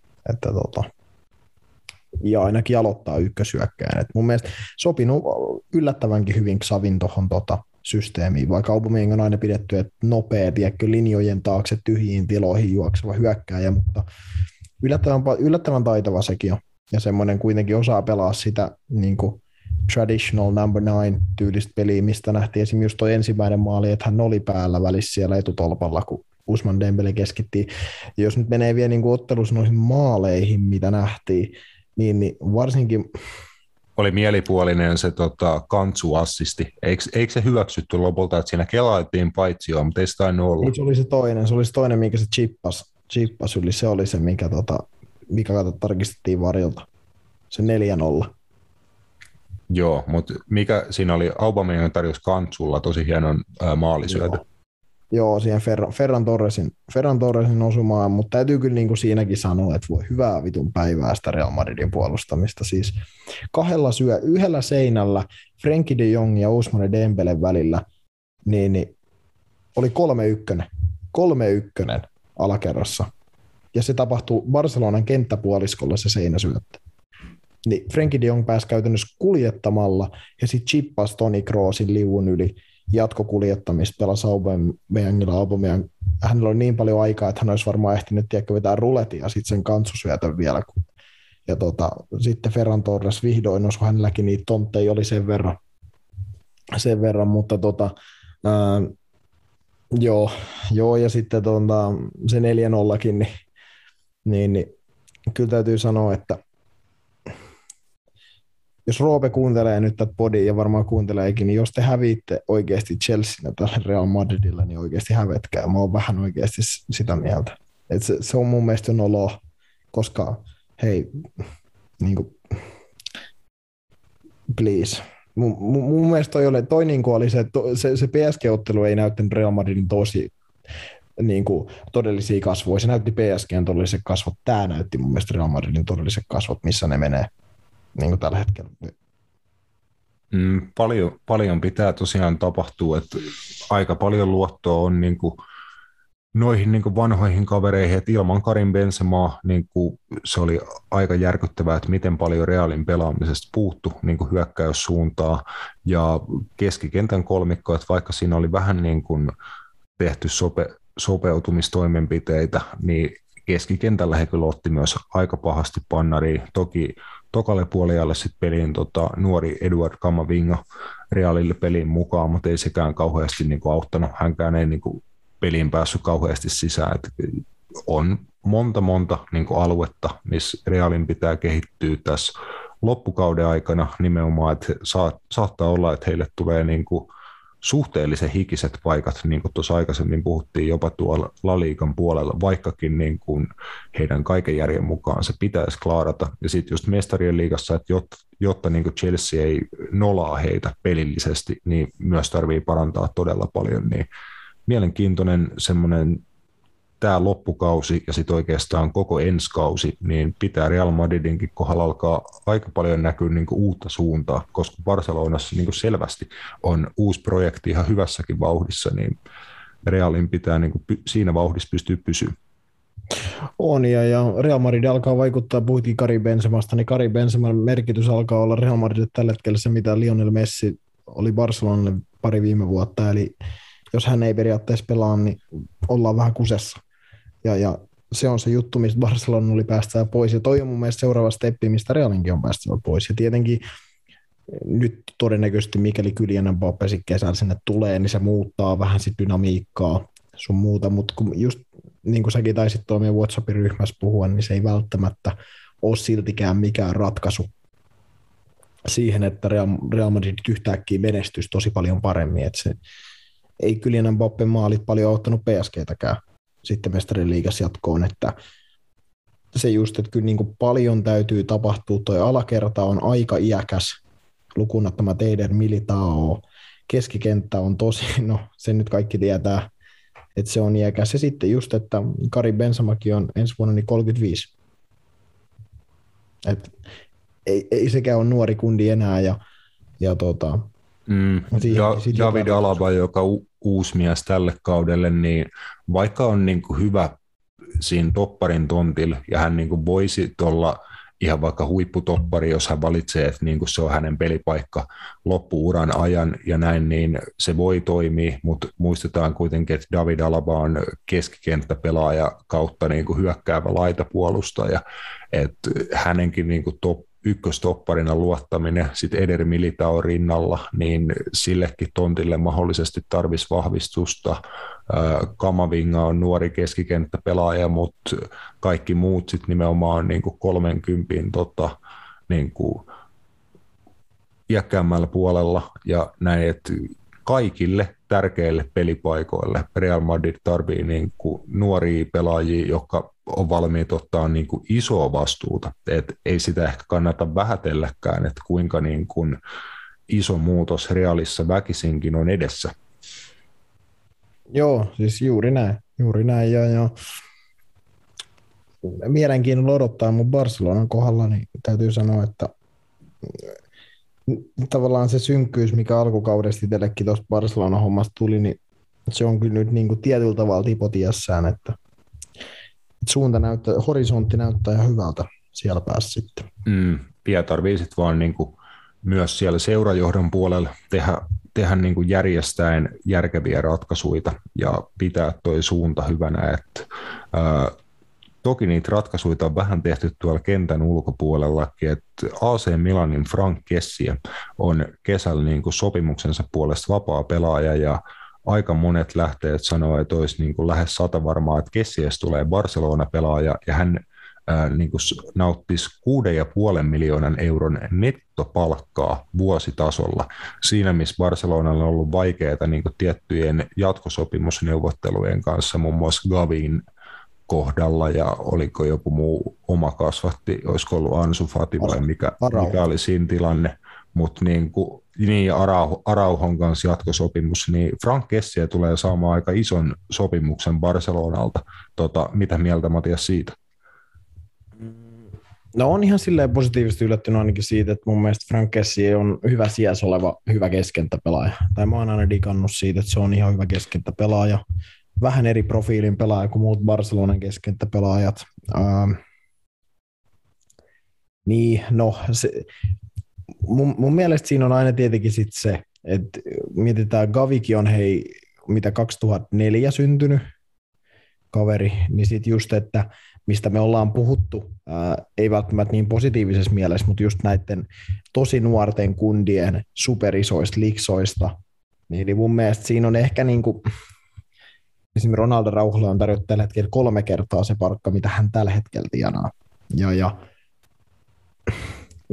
kun, kun se just, että kun te olette nuori jätki, niin ei teidän tarvitse vielä tienaa, tiedätkö, mitään super iso juttu. Te olette pelannut Arauhalta on nyt toka kausi Barcelona Erorissa Kaville ensimmäinen kausi. Ei jos yhtä kautta pelannut, niin just tämä, että, että ei teidän tarviikaan vielä tienata semmoisia rahoja mun mielestä. Että se ei pitäisi olla se teidän prioriteetti, eikä se pitäisi olla teidän agenttien prioriteetti. Niin mun mielestä se on ihan fine. Et mun mielestä totta kai niin kuin, kyllä mä sen ymmärrän, että eihän nyt millään tiedä kuuden tonnin viikkopalkalla noiden äijien pidä vetää, mutta just se, että Frank Kessi on kuitenkin meditoitunut seriaa pelaaja, ää, jne, jne, niin, niin ei se mua silleen haittaa. Hän on ilmaiseksi tulossa seuraa ja näin edespäin, niin, tai niin kuin ilmaisella siirtosummalla. Niin, niin ei siinä mun mielestä mitään ihmeellistä. Et, et se on sitten enemmän noista pelaajista kiinni, että haluatteko te olla Barcelona-pelaajia vai haluatteko te saada isot massit. Ja siinä on mun mielestä semmoinen päätös, mitä kannattaa to- miettiä tosi tarkkaan, koska Barcelonan periaatteisiin ei niin oikeasti seurafilosofiaan kuulu se, että maksetaan ihan järkyttäviä rahoja. Se on mennyt kyllä ihan vituilleen se homma niin kuin ajat sitten, mutta jos siihen päästäisiin vähän edes takaisin, niin se olisi ihan jees. Jep.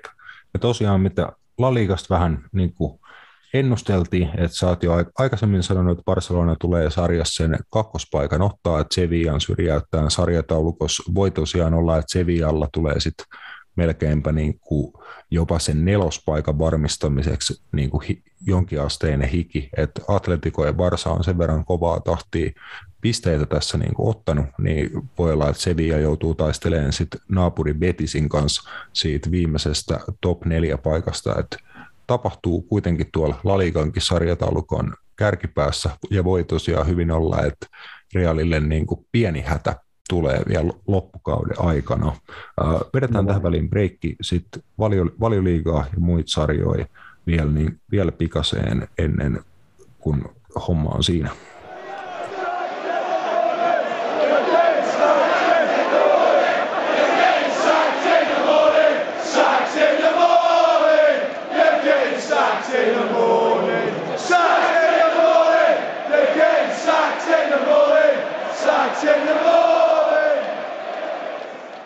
Jes, käydään vielä valioliiga ja muiden sarjojen jälkeen lyhyesti pari maukasta siirtohuhua ja tota, sopimusuutista läpi, mutta lähdetään vali, valioliigasta nopeasti. että mitä viimeksi ennakoitiin, Matias? Sulla ei tullut sanoja suusta Wolverhampton Leeds-ottelun kohdalla, ja eikä se oikeastaan mitään, koska vaikka niitä olisi tullut, niin to, todennäköisesti et olisi ihan pystynyt ennustamaan sen ottelun tapahtumakulkuun. Et Wolves dominoi ekaa puoli aikaa täysin, 2-0 johdossa meni tauolle tota, portugalilaispelaajia Johnin ja Trinkaon maaleilla. Trinka oli myös maalisyöttö tosiaan tuohon Johnin maaliin, mutta sitten Raul Jimenez toisella keltaisella kortilla 53 minuutin kohdalla suihkuu ja sitten ottelu todellakin muuttuu, että Jack Harrisonin, Rodrigon ja sitten lisäajalla Luke Eilingin maaleilla Leeds onnistui kääntää matsi itselleen ja hurjan hurjan tärkeät kolme pistettä Leedsille putoamiskamppailussa. No se oli aika Leedsmäinen ottelu. Juu. Et ei, ei siinä mitään. Uh, joo, no sanotaan, että olosuhteisiin nähden se meni Leedsiltä aika mallikkaasti. tosissaan, että tota, äijää tippui ekalla puolella pois, pois tota, enemmän, kuin, enemmän kuin laki sallii ja, ja tosiaan niin sitten vielä maalivahtikin tippu, tippu ilmeisesti tota, siinä Raul Himenesin tota, punaiseen korttiin johtaneessa tilanteessa, niin siihen nähden niin hyvin, hyvin meni, ei voi, se litti peukku silleen, tiedätkö, että meni aika nappiin, nappiin silleen, siihen niin olosuhteisiin nähden mun mielestä. Kyllä, ja varmasti jo Jesse March ja Leedsin jengi toivoo, että Ilan Melierin loukkaantuminen ei ole hurjan vakava, että olisi maaottelutauon jälkeen sitten takaisin pelikunnossa. Patrick Bamford tuli jo vaihtoa, mutta niin hänellä vie, vie niin kuin vissiin vähän hakee niin kuin pelikunto tuon pitkän loukkaantumisen jäljiltä ja paikat vielä niin kuin kipeytyy, mutta se oli vissiin ihan tiedossa, että, tota, että he saa hänestä niin kuin 45 minuuttia irti ja sitten hänet pitää ottaa pois, mutta hänkin pelikuntoa rakentaa. Calvin Phillips oli jo penkillä, mitä viime jaksossa pohdin, että saako Leeds niin kuin Phillipsin vielä loppukaudeksi takaisin, niin oli penkillä, vaikkakin Jesse Marge matsin jälkeen tota Sky Sportsin haastiksessa sanoi, että hän ei ikinä kyllä kentälle ollut tulossa, että oli vaan niin kuin, ei ollut kauheasti muitakaan äijiä penkille, niin oli muodon vuoksi mukana, mutta ottamassa vaan lämpöä ja tuntumaa, tuntumaa valioliikapeleihin, mutta mahdollisesti maattelutauon jälkeen Philipsit takaisin kanssa Leedsin vahvuudessa ja se tulee olemaan tosi tärkeä juttu Leedsille, että hyvältä niin kuin tässä vaiheessa näyttää, kun kahdeksan matsia jäljellä. Joo, kyllä, kyllä ja niin kuin ollaan puhuttu, niin eiköhän, eiköhän Leeds tota, positiivi, positiivisesti tämän kauden kuitenkin päätä sitten. Joo, ja jos pohdittiin sitä, että uh, onko Everton-faneilla dilemma Frank Lampardin kohdalla edessä, että hän vie heidät FA Cup Gloriaa mahdollisesti ja sitten voi olla edessä kuitenkin putoaminen valioliigasta, niin sitä FA Cup Gloriaa ei ainakaan ole tulossa. Että kyllä he oli muuten onnistunut jo Borham Woodin tämä FA Cupissa selvittää, mutta nyt oli sitten vastassa tota, toinen valioliigajoukkue Crystal Palace ja tuli 4-0 turpasauna äh, Lampardin miehille ja ottelun jälkeen kyllä, en tiedä kuuliko Matias Lampardin matsin jälkeen se haastattelu, se oli kyllä aikamoista komiikkaa sen FA Cup tota, tappion jälkeen. En ole kuunnellut, mitäs, mitäs Frank siellä kertoi. Se sanoi, että äh, käytännössä kaikki Palacein maalit, maalit oli fluke, ja tota, sitten ne oli, että we must take responsibility, ja sitten oli, että Palace weren't even that good. että ne hävisi 4-0, ja Palace ei ollut edes kauhean hyvä kuulemma. Et se oli niin kuin Lampardin tota, teikki siitä, että Palace voitti säkällä 4-0. No ei varmastikaan kyllä ihan, ihan näin ollut. Mutta tota, tietenkin siis vähän, vähän tuohon voi niin kuin tietenkin yhtyä siinä mielessä, että laukaukset ottelussa muun muassa 11-12 tai 12-11 Crystal Palaceille 52 prosenttia pallohallinta. Niin, niin, ja muun muassa just, että, että mä en ole kaikkia maaleja nähnyt, mutta esimerkiksi tota, Wilfried Sahan oliko, oliko sitten 3-0 maali, maali muun muassa, millä nyt ei toisaalta ollut enää hirveästi väliä, niin, niin oli, oli tota, tuli aika onnekkaan. Michael oli sen, oli sen laukauksen, mikä niinku, mä en tiedä, mä en tiedä millä jengalla se lähti, mutta se, niinku, se oli semmoinen niinku ihan lörppö, se näytti, että tiedätkö, menee joku kolme metriä yli, sitten se jotenkin ihmeellisesti tippu tolppaan ja siitä suoraan Sahalle, joka pisti sen sit ihan tota, paitsi jo rajamaaltineen. Ja, mutta joo, eihän se nyt ehkä, sanotaan, että ei tämä nyt varmaan ihan Barcelona-tason dominointi ollut, ollut kyllä Crystal Palaceilta, mutta, mutta ei, jos sä 4-0 voitat, niin ei siinä kyllä jägää ole, että, että yksi maali voi olla, mutta mun mielestä kyllä niin kuin, tuuri aina vähän ansaitaakin, että, että mm, näin just, oli... kimpoo, kimpoo tolpasta, vaikka omalle pelaaja tekee maalin, niin, niin siinä on kuitenkin se veto tolppaan sun muuta, tiedätkö aina, että, että mm. en mä ihan tuohon lähde, mutta ehkä Frankilläkin vähän sit on niin kuin, tietenkin, että niin kuin oma lehmä tai onkin aika isosti oma lehmä ojassa, koska tilanne on tällä hetkellä vaan se, että tuntuu, että toi neljä maalia alkaa olla tai siitä enemmän, niin nyt vähän niin kuin joka viikko ne trendi, että Evertonilla menee omiin ja, ja tietenkään Frankin kannalta niin se ei näytä hirveän hyvältä. Joo, siis ehdottomasti tuossa oli varmasti haastattelussakin paljon kyse siitä, että Lampard ei vaan niin kuin tällä hetkellä pysty myöntämään ja Everton-faneillekaan julkisesti sanoa, koska hänen niin kuin pitää toivo pitää elossa, niin hän ei voi sanoa, että me ollaan muuten aika paskoja. Et sitä hän ei pysty suoraan tällä hetkellä niin kuin sanoa, vaan pitää jonkinnäköistä niin kuin selityksiä keksiä ja pitää se taisteluhenki elossa. Mutta Evertonilla on tiukat paikat tuolla liigan väärässä päässä, että ainoastaan kolme pistettä he on tällä hetkellä 18 olevaa Watfordia edellä. Toki heillä on kaksi ottelua Watfordia vähemmän pelattuna, että siinä on se Evertonin niin kuin sauma itsensä vielä tällä kaudella pelastaa, mutta tulee kyllä tiukille Lampardin miehillä to, toi homma meneen. Sitten sarjataulukossa vähän ylöspäin. Tota, veikkailtiin, että Arsenal niukan vierasvoito hakee Villa Parkilta ja sen, sen he onnistukin hakemaan, että 1-0 voitto sieltä tuli ja Arsenal tosiaan äh, sarjataulukossa neljäntenä para, parantelee asemia, että Bukayo Saka tota, puolen tunnin kohdalla matsi ainoa maali ja voittomaali. Joo, mutta ei ehkä tullut ihan sellaista matsia, just sanoit, että Aston Villa antaa hyvä haasteen, niin aina kaikalla puolella niin Aston Villa oli kyllä aika jaloissa. Et ei, ei heillä ollut kyllä, niin kuin, ei pystynyt vastaamaan kyllä Arsenalin peliä oikeastaan millään tasolla. Ja, ja, ja no, täytyy sanoa, että, että niin kuin, kyllä Arsenalilla alkaa näyttää sitä, tiedätkö, Arsenalissa ja Barcelonassa mä näen tällä hetkellä paljon samaa, en välttämättä pelityylien puolesta pelkästään, mutta myös siinä, että, että sieltä alkaa löytyä tuon nuoren koren niin kuin alta niin sitä kokemusta ja sellaista niin kuin, tiedätkö, voittamisen kulttuuria myös, että nämä tiukat matsit, mitkä vieraspelit varsinkin ollut Arsenalille vittu viime vuosina niin iso murheenkryyni, että he on pystynyt nyt näitä niin kuin, voittamaan. Ja sen takia he on niin tuossa neljännes sijassa tällä hetkellä niin kuin, kiinni, että Joo. Että, Oliko joku, että heidän paras vierasputki sitten 2015 vuoden. Että Joo, ihan, ihan silloin, vi, silloin viimeksi napannut joku, oliko viisi vierasvoittoa putkea nyt jo Artetta miehillä. Kyllä, ja, ja, se on hyvä. Tietenkin sitten mua vähän niin kuin vitutti suoraan ottelun jälkeen, kun Ashley Youngit sun muut puhui just niin kuin tästä, että Arsenal tuuletti tätä ottelua, niin kuin olisi voittanut mestaruuden sun muu, ja sitten Gabriela Bonlahor puhui myös jotain, tiedätkö, että että et jotain sää, et säälittävää, kun he tuulettaa noin paljon, ja, ja en mä tiedä, Steven Gerrard ei mun mielestä tohon, tohon sen enempää mitään kommentoinut, mutta vaan niin ärsyttää se, että niin kuin tässäkin, että et, et, toi on kuitenkin tuo Arsenalin ryhmä niin nuori ja kokematon ryhmä, että kyllä niin kuin tällaiset matsit on niin kuin niille elintärkeitä. Tai siis sillä että jos sä et saa jalkapalloottelusta tuulettaa voittoa, jolloin oikeasti Arsenalille iso merkitys, sillään joo, vastaus oli Aston Villa, mutta se on silti kolme pistettä. Se on se sama kolme pistettä, jotka saisi, kun sä voittaisit Liverpoolin tai Manchester Cityn, niin sillä on ihan sama merkitys.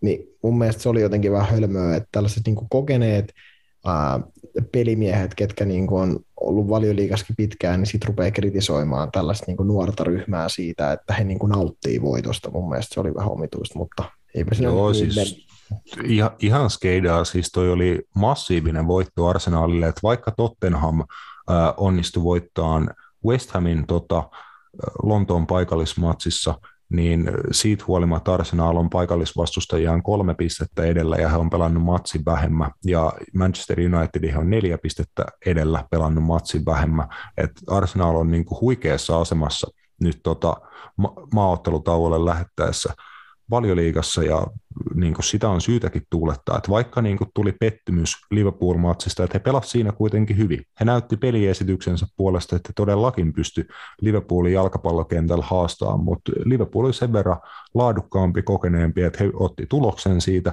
mutta Arsenal ei siitä niin kuin mitenkään masentunut, vaan suoraan sitten seuraavassa matsissa taisteleen tiukka niin kuin vierasvoitto ja sitä myöten niin kuin hommas kulaa, niin todellakin sitä on syytäkin tuulettaa. Kyllä, näin, näinhän se menee. Ja, ja mä toivon, että Arsenal nyt on klaaraa. Mä toivon, että he on klaaraa. Se olisi mun mielestä ihan...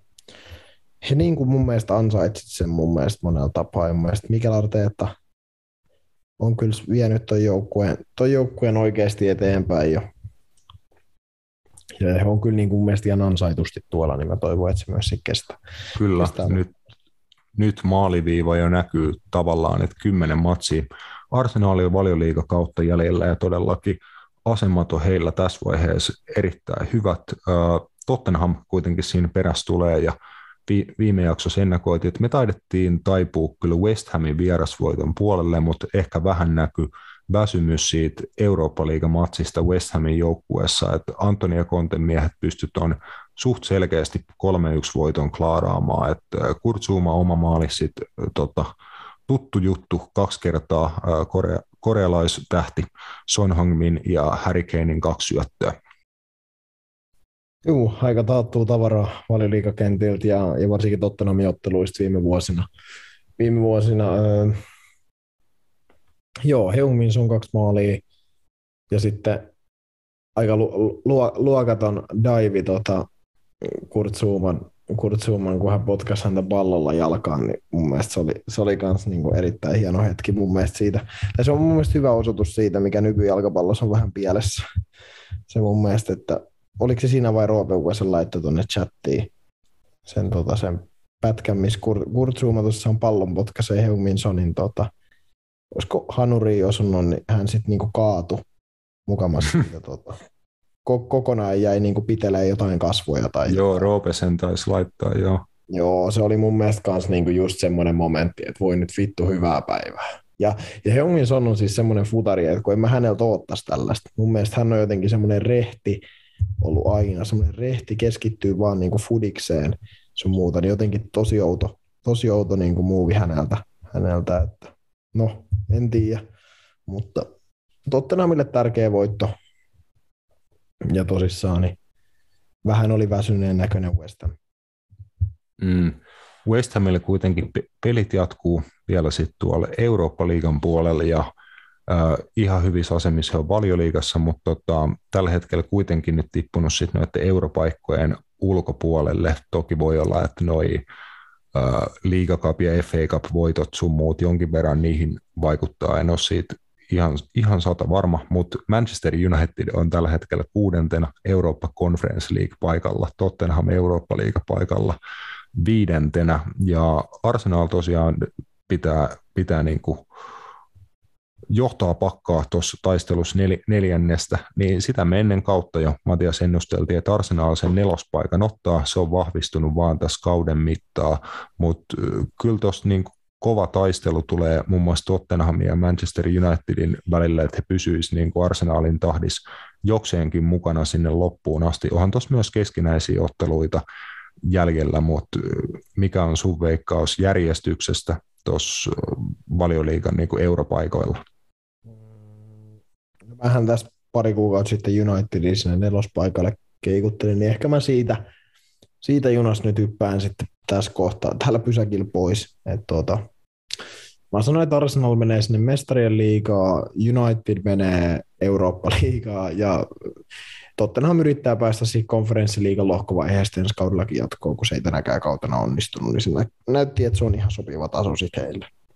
Joo, eikö siinä ollut joku, että heillä oli yksi matsi niin kuin pelaamatta, mikä, mitä oltiin siirrelty, ja sitten kun sitä ei saatu pelattua, niin UEFA vaan ilmoitti Tottenhamille, että joo, että te muuten otatte tästä 3-0 luovutusvoitoa ja tiputte. Kyllä, juuri. UEFA, UEFakaan ei kokenut tarpeelliseksi Tottenhamin niin kuin jatkopaikkaa. Joo, ehkä se oli ihan, ihan hyvä joo, mutta mä veikkaan, että Tottenham jo jatkaa, jatkaa sieltä, sieltä sitä jatkopaikan metsästystä ensi kaudella.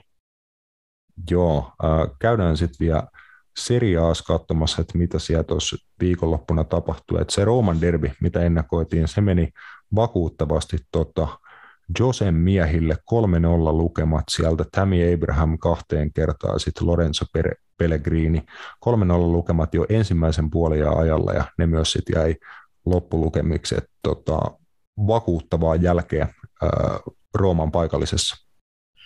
Joo, se oli, se oli Josen ja Rooman ottelu, ei siinä sen oikeastaan isompia, isompia juttuja. Että. Mm, 66 pinnaa kuula Latsiolle, mutta maalintekoyritykset 11-9 Roomalle, maaliin kohti 5-3. Et tehokkaampi joukkue vei aika tuttu juttu tota, Jose isoissa peleissä. Joo, Ju, no näin, ky, juurikin näin. Et se oli Josen ottelu, Josen ottelu niin kuin kaikin puolin. Jep. Uh, AC Milan pitää vieläkin kärkipaikkaa seriaassa, pystyy ottaa 1-0 vierasvoiton Cagliarista, eli he hois oman hommansa, kuten myös Napoli Udineeseen vastaan, eli ero pysyy kolmes pisteessä.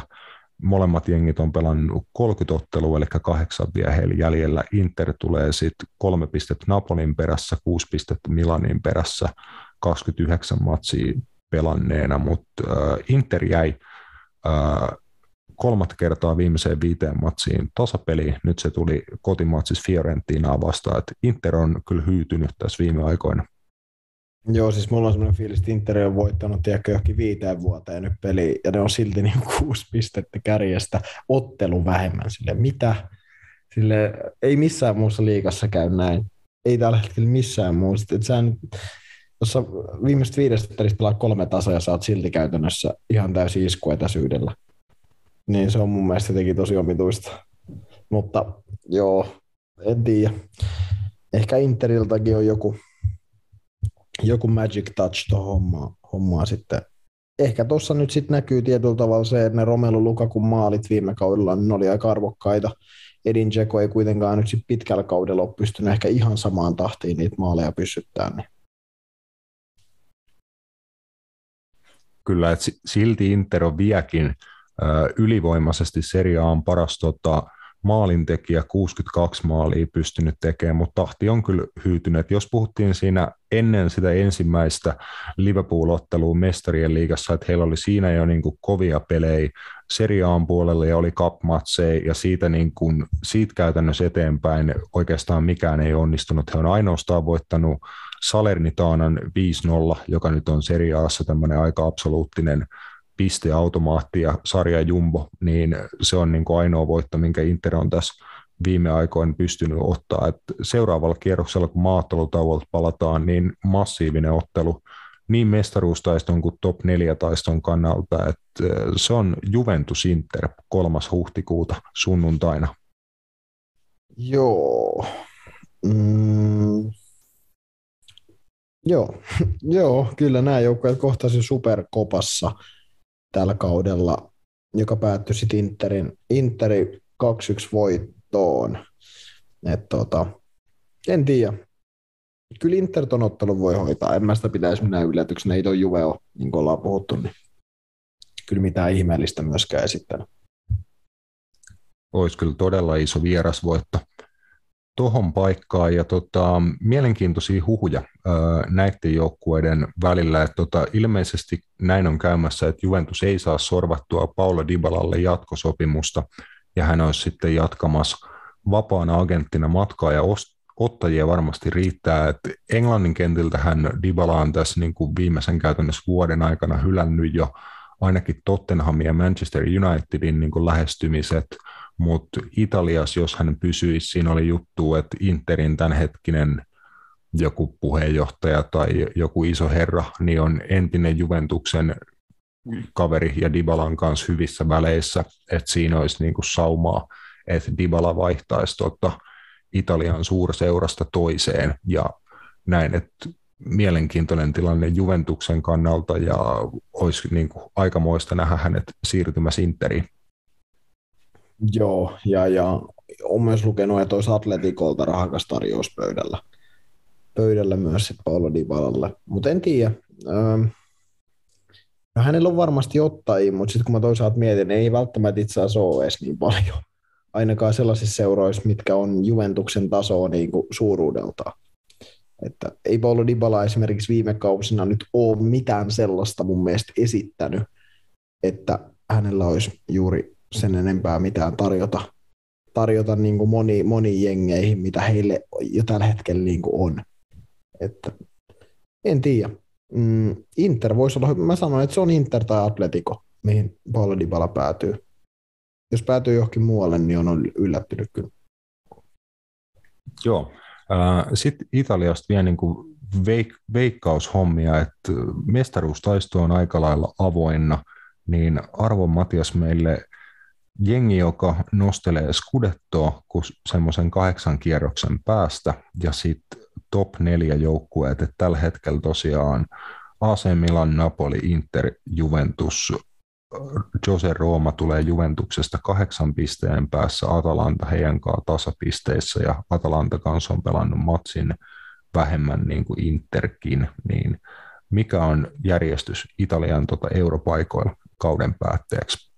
Mm, Inter mestaruuteen, AC Milan toinen, Napoli kolmas, Juventus neljäs. Yes sir. Uh, mitäs Rooma ja Atalanta viimeisillä europaikoilla?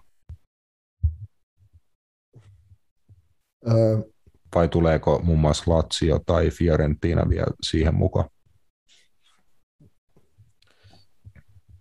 en usko, että tulee. Mä sanon, että Atalanta jatkaa Eurooppa-liigaa ja Rooma menee sitten tota konferenssiliigaa hakea sieltäkin vähän, vähän vauhtia taas. Ei mennyt mm. heilläkään se ihan putkeessa tämän kauden. Onko se vielä mukaan siellä? Ei he taida olla. Eikö sekin jäänyt alkulohkoon? Atal- Atalanta meni siis, tota, he pudotti Bayer Leverkusenin Eurooppa-liigassa. Mutta sit, Rooma. Rooma on siis pelaa Bodo Klimtia vastaan äh, Conference-liigan jatkopeleissä. Kyllähän meni jo jatkoon. Niin, niin. Joo. niin ne otti niitä rassin alkulohkossa, niin olikin. Jep, Totta. ja nyt, nyt on sitten revanssi. Joo, kyllä. Joo, no mä sanon niin, että Rooma jatkaa, nämä Atalanta ja Rooma jatkaa nykyisissä kilpailuissa myös ensi kaudella. Joo, mä sanoin, että Rooma ottaa sen Eurooppa-liigapaikan, että Jose niin kuin jo julkisesti sanoi, että top neljä on taputeltu, että ei ole chanceja, niin se tarkoittaa sitä, että jos Juventus niin kuin kakkaa huolella, niin Rooma tulee yllättävän lähelle, mutta Rooma ottaa sen vitospaikan. Vitospaikan tällä kaudella Atalanta jää sitten kuudenneksi. Joo. Okay. Se, olisi, se on Meitsin visio tässä kohtaa. Uh, käydään sitten Bundesliigan puolella. Siellä Bayern München pystyy ottamaan tuttuun tapaan 4-0 voiton, ja niin kuin sanoit, että Dortmund kakkaa ja ero, ero Bayerniin kasvaa, niin näinhän siinä kävi. Dortmund jäi Kölnin vieraana 1-1 tasapeliin, ja Bayern kasvatti eronsa sitten kuuteen pisteeseen. Joo, eipä tässä nyt tarvinnut mikään suuri profeetta. Profeetta olla, että näin käy. Näinhän tässä aina käy, että tämä on vähän niin kuin, tämä on melkein yhtä taattu kuin se, että PSG tuota, jossain kohtaa munii mestarien liigassa, niin sekin, että ei, ei Dortmund missään kohtaa oikeasti haasta, haasta Bayerniin sitten. Mm. Leipzig ja Frankfurt pelas 0-0 tasapeliä, ei tullut Leipzigille voittoa, mitä, mitä olisi veikattu. Jatkaa kuitenkin neljäntenä sarjataulukossa kolme pistettä Leverkuseniin perässä – äh, ihmeellistä jotenkin, että tuo Leverkusenkin tuossa top nelosessa koko ajan on pysynyt. Leipzig on tullut aika isolta takamatkalta heikon alkukauden jälkeen tuohon sitten neljänneksi he on tasapisteessä Freiburgin kanssa, joka on viidentenä Hoffenheim sit pisteen siitä perässä viimeisellä europaikalla kuudentena 44 pongossa. Et siinä Saksan, Saksan eu, europaikat tota, kauhean iso rahaa ei saa, eikä ole saanut edes ennen kauden alkua, jos olisi veikannut, että järjestys on München, Dortmund, Leverkusen, Leipzig. Joo, ja mä veikkaan, että tämä tulee menee loppuun asti tällä järjestyksellä. Että noin noi joukkueet nähdään mestarien liigasta ensi kaudella.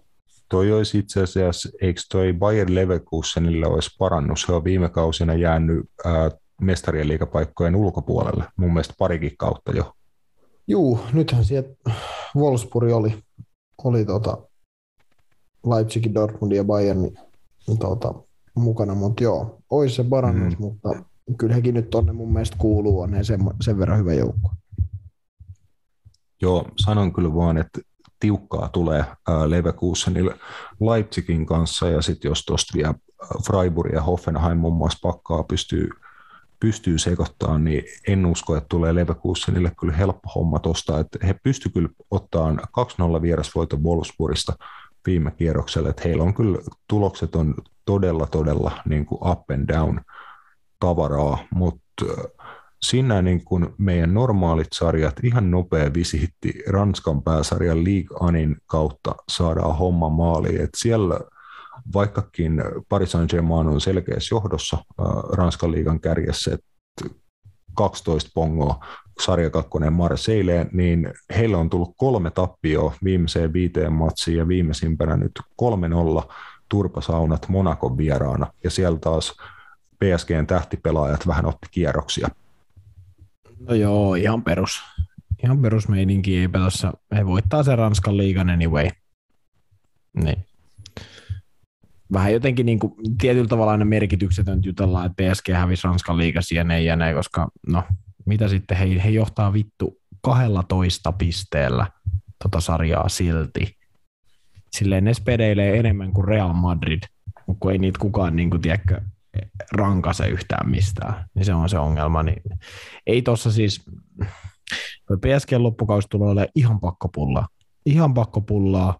On kapistulkona, he on voittanut käytännössä varmasti jo mestaruuden ja mestarien liikas kävi miten kävi, niin mutta eihän siellä hei, homma, homma niin kuin hyvin mene. että tota, helmikuun niin kuin puolivälin jälkeen on ottanut kolme heidän neljästä tappiosta koko kaudella on tapahtunut nyt viimeisen noin niin kuin kuukauden sisään siihen päälle, että he tosiaan muni homma Real Madridiin vastaan, kun se oli jo ihan heidän omissa käsissään. Ja näin, niin siellä on alettu puhua Maurizio Pochettinon potkuista niin kuin kesken kauden, mitä Neymar on puhunut, että on niin kuin avoin sota PSG-johtoporras kohtaa, kaiken, kaiken näköistä Kilian Mbappe niin kuin hyvin, hyvin todennäköisesti nähdään ensi kaudella Real Madrid-paidassa. Neymari ei tunnu huvittavaa. Miten tämä vaikuttaa Lionel Messiin? Muun muassa Gini Wijnaldum tuli niin kuin isona vahvistuksena jengiin. Käytännössä häntäkin ollaan koko ajan vaan oltu niin kuin heittämässä nopeasti johonkin muualle. Ja niin kuin aikamoisessa myllerryksessä jälleen kerran niin kuin toi PSGn koko seura ja varsinkin sitten toi niin kuin jalkapallojoukkue tuntuu olevan, että mitä tuossa tulee, kun mennään esimerkiksi kesää kohti? No ei varmaan ainakaan mitään hyvää, mutta en mä oikein osaa sanoa niin tuohon mitään sen takia vaan, että mun mielestä ihan oikein, että toi jengi, ton niin seuran oikeastaan koko homma menisi vähän uusiksi. Mun mielestä se olisi ihan heille ihan oikein. Mun mielestä siinä on, he on niin ajatellut ehkä jalkapalloa, jos niin ollaan monesti puhuttu ihan vääränlaisen pelinä missä niin kuin merkkaa enemmän se, mitä sulla on, niin kuin, kun näytetään ne grafiikat siinä alkuun sen sijaan, että mitä tapahtuu sitten siellä kentällä. En mä oikeastaan tiedä, mutta eipä tuo nyt varmaan mitään super, super hyvää kesän aikana tapahtuu, että en siis en sen enempää osaa analysoida, mutta niin kuin sanoin, niin ei heitä kukaan tuosta rankase. Että toisena vaan Marseille on edelleen 12 pistettä 12 pistettä heidän takana ei ole saman verran otteluita, niin eipä PSG hirveästi hätää tuossa. Kyllä vain.